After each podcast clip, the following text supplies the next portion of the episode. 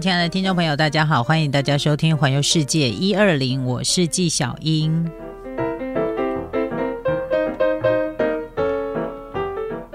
最近呢，我最常问的一件事情就是，我到底什么时候才能够踏上到日本旅行的路上呢？到底什么时候才可以？哎呀，每一年大概呢，到了秋冬季节，然后到了春天的时候，就会觉得说，哇，这种十四系的天气有没有？就是那种凉凉的天气呀，真的是非常的适合去旅行。但是呢，我们却。待在原地不动，哪里都走不出去，内心里面就会有一点点慌张，然后有一点问准，好不好？虽然呢，你的理智会不断的告诉你，我们现在还在防疫期间，我们应该要为防疫做一番的努力，但是另外一个小恶魔还是会出现，说我到底什么时候才能够离开这块土地？从自己活腻的地方到别人活腻的地方去呢？好吧，这大概是我自己内心里面呢最近常常一直在有的 OS。然后呢，呃，在呃，就是在防疫的这几年的期间，其实自己的那个内心里面小本本有没有就默默的做了很多的记录，然后默默做了很多的计划，就是希望在疫情结束之后呢，可以。想要去的地方，就是自己想要去的地方。结果呢，不知不觉就发现，哇，天哪，记了好多。那其实我我应该也跟大家分享过，就是我自己个人真的是比较喜欢去一些比较冷门的观光景点。一方面是我不喜欢排队，另外一方面就是我不喜欢去观光客人很多的地方。然后最近在日本的朋友，不管是我的我的老师啊，然后或者是。嗯，在住在日本的友人们哈，嗯，也得到一些不是很好的消息，比如说有在日本朋友他染疫，然后现在已经好了啦，但是就觉得听得蛮难过，觉得这个武汉肺炎真的很可怕哈。不管是住在日本的朋友，然后或者是我远在法国的朋友，其实也都确诊，然后当然现在都已经痊愈了，可是就会觉得说。这个疫情超可怕的，好像我们一个不小心，就很可能会，就是一个不小心，我们就有可能会确诊。那当然，现在很多人会说没关系啊，虽然台湾很多确诊，可是它的那个重症率跟死亡率很低。对，没有错，它的确是渐渐的，好像。呃，不会重症，然后没有像刚开始的时候，我们对他一无所知，然后不知道怎么样去处理那么样的严重。可是，呃，还是会默默的觉得说，能够不要得，当然就尽量不要得吧，对不对？所以，还是默默的为我的朋友们，在国外的友人们祝福，希望大家都要好好的。我们期待可以见面的那一天。好，那接下来呢，季想要来介绍的就是，呃，如果你到东京去自由行的时候呢。嗯，东京都内，如果你已经玩翻了、玩烂了，或者你觉得它不管怎么走，大概就是这个样子的时候，其实我还蛮建议大家可以就近，我们可以就近的往东京的市郊，就是不是离东京都太远，但是嗯，它的那个。我觉得旅游的品质，我觉得会好一些，因为你比较不会遇到这么多的观光客。那首先我要介绍，今天要介绍的就是在东京近郊的一个旅游的，我觉得还不错的一个地点哦。它就在千叶县的宜羽市。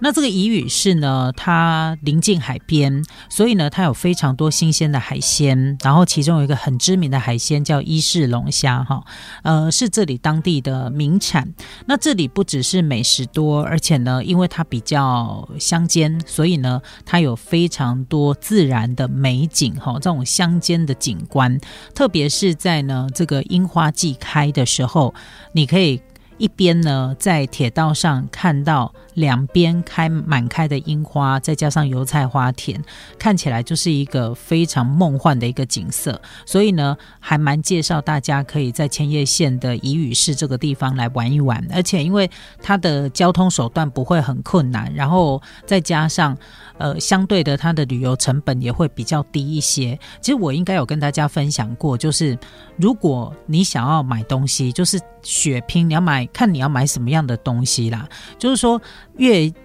郊区的地方，其实那个物价真的跟东京都里面，我觉得是有差。如果你只是哦买吃的喝的，就一点点自己在旅行的时候使用，我觉得没差。可是如果你是要带回带回家，或者是帮家人带东西，或者你可能一次买的量会比较大，那我就会建议你可能去比较乡下一点的地方。但是有一样东西，我觉得没有太大的差别，就是药妆。药妆的话呢，我倒觉得不用特别的跑到郊区。好，你可以直接在都内，就是直接在市区，我觉得没什么差别。因为，呃，这个在市区呢，大家购买的量比较大，再加上呢，那个大概。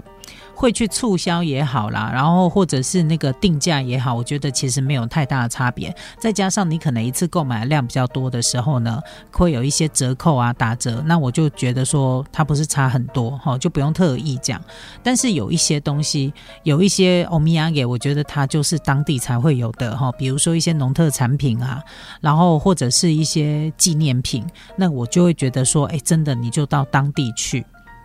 好，那其实我们来介绍一下伊予市哦。伊予市呢，它就在千叶县的房总半岛的东南部。那同时呢，它也是一个哦，在呃千叶县里头唯一使用平假名的自治体。那这个伊予市呢，它紧邻太平洋，所以呢，它的海鲜物产相当的丰富，而且呢，这里的景色很像日本有一个电视节目叫做《来去乡下住一晚》，到处都是充满着浓浓的田园。风光，然后在这个地方呢，看到了美丽的田园风光，但是一方面你又可以看到海哟，可以听得到海的声音哦，然后再加上呢，这里的这个海洋的景观呢，真的是蓝天碧海，好，所以呢，这种独一无二的风景，真的你只有到乡间才能够看得到。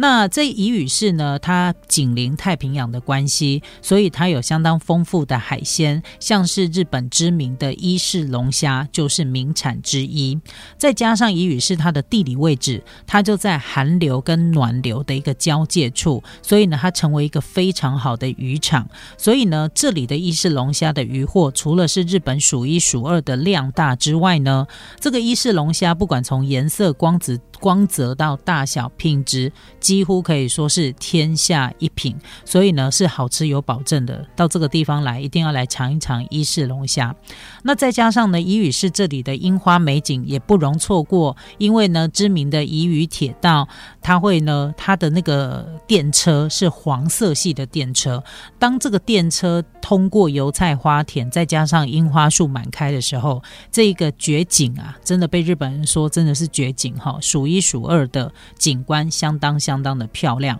所以如果你也是一个比较崇尚这种比较休闲一点的旅游，然后喜欢看这种乡间景观的话，就一定要把宜屿市给排进来。那如果要怎么样来到宜屿市旅游呢？你直接可以从东京车站搭乘 JR 的这个电车，好，然后呢，呃，直接呢前往。大园车站到了大园车站之后，你再转搭宜宇铁道到国际车站，整个车程大概是一个小时又三十分钟左右。所以，如果一个小时又三十分钟，真的算是在东京近郊，我觉得蛮近的一个一个行程了啦。好，然后呢，到了这个国际车站呢，就已经准备进入那个宜宇市的。旅游了，那在国际车站旁边呢，它有一个租借自行车的地方。那你只要呢租借好自行车之后，办理好所有的手续，戴上安全帽，简单的测试一下你的自行车有没有问题，不管是刹车功能啊或速度没有问题之后呢，就可以来一趟。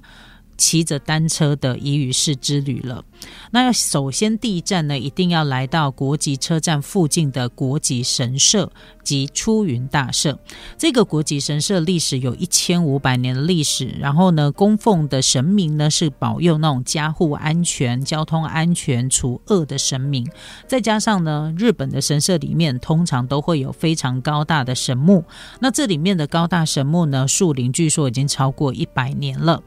那再加上呢，在国际神社旁边的出云。大社。讲到出云大社，你会想到什么呢？你就会想到那个很大的草节，有没有？你一定会想到岛根的那个出云大社本宫。那但是呢，在宜屿市的出云大社，基本上它是属于没错，你想象中的岛根出云大社的分灵，好，就是它是分祀出来的。然后呢，在关东地区，只有在国籍神社附近的这个出云大社，还有在香摩远的那一家，是从出云就是从岛根的出云大社分祀出来的，所以算是相当的珍贵，而且也会令人觉得有一种特殊的神秘感。接着呢，逛完了这两个地方之后，拍拍照，然后呢，稍微的这个祈求一下神明呢，保佑我们出行平安之外呢，接下来我们就可以前往光福寺。那光福寺这里呢，你可以看到相当之。知名的雕刻作品，那这个雕刻作品呢，手工相当的精细哦。然后呢，再加上呢，它的这个雕刻跟一般你所看到的雕刻不一样的地方，是因为这个雕刻相当的有立体感。然后呢，就可以到光福寺这个地方呢，来感受一下，除了宗教之外，还有不同的艺术氛围哦。好，然后呢，在宜屿市呢，它相当知名的。樱花景观其实在于宜屿市的扎森地区，这里有一条叫做。这个樱花街哈，那这个樱花街呢，是因为它种满了一整排密密麻麻的樱花树，相当的漂亮。再加上田野当中呢有水影的时候，会出现樱花倒影，相当的梦幻。而且呢，它就在扎森地区，再加上哦，每年大概就是在樱花开的季节的时候，油菜花也跟着开了，它就会出现一个黄色油菜花田，然后粉红色的樱花满开，再加上黄色的这。一个乙雨电车在这个铁道上面奔驰，哈，那个感觉跟景观对很多的铁道迷来说，真的会觉得很难忘。然后呢，是一个。一定要走的一个景点。那其实，即便哦，不是在开花的时候，不是樱花季哦，光是这个乙雨电车行驶在铁道的景色，其实它就是好像在乡间小路当中疾驶这样的一个景色，对很多铁道迷来说，也都是难得一见的美景。所以呢，不只是风景美，同时也是心情最放松的一个田野时光。所以有机会的话呢，一定要到这个地方来体验一下。好，那接下来我们来介绍的就是介绍完了这个田园景观之后呢，我们就要来介绍可以一边搭乘专车专车，一边可以看着山海美景，一边是山，一边是海哦。有没有觉得像那个黑山地布里面的那个雪碧，一边是雪碧，我不是说汽水雪碧，就一边都是满满积雪的雪碧，然后山下你可以看到樱花满开，这种一秒体验春天跟冬天的感觉。那我现在讲的是疫苗体验，山跟海连成一线这样的一个感觉。那这个呢，我们要来介绍的就是，呃，在宜语市当中呢，有一个叫做 Popo 之丘的铁道。好，就是这个 Popo 之丘的这个地方哈。那这个在 Popo 之丘呢，会让很多的铁道迷相当疯狂的地方，是因为这里呢，它呃收集了很多以前。旧的、老的那种电车，这个这个地方让大家呢，就是旧式的这些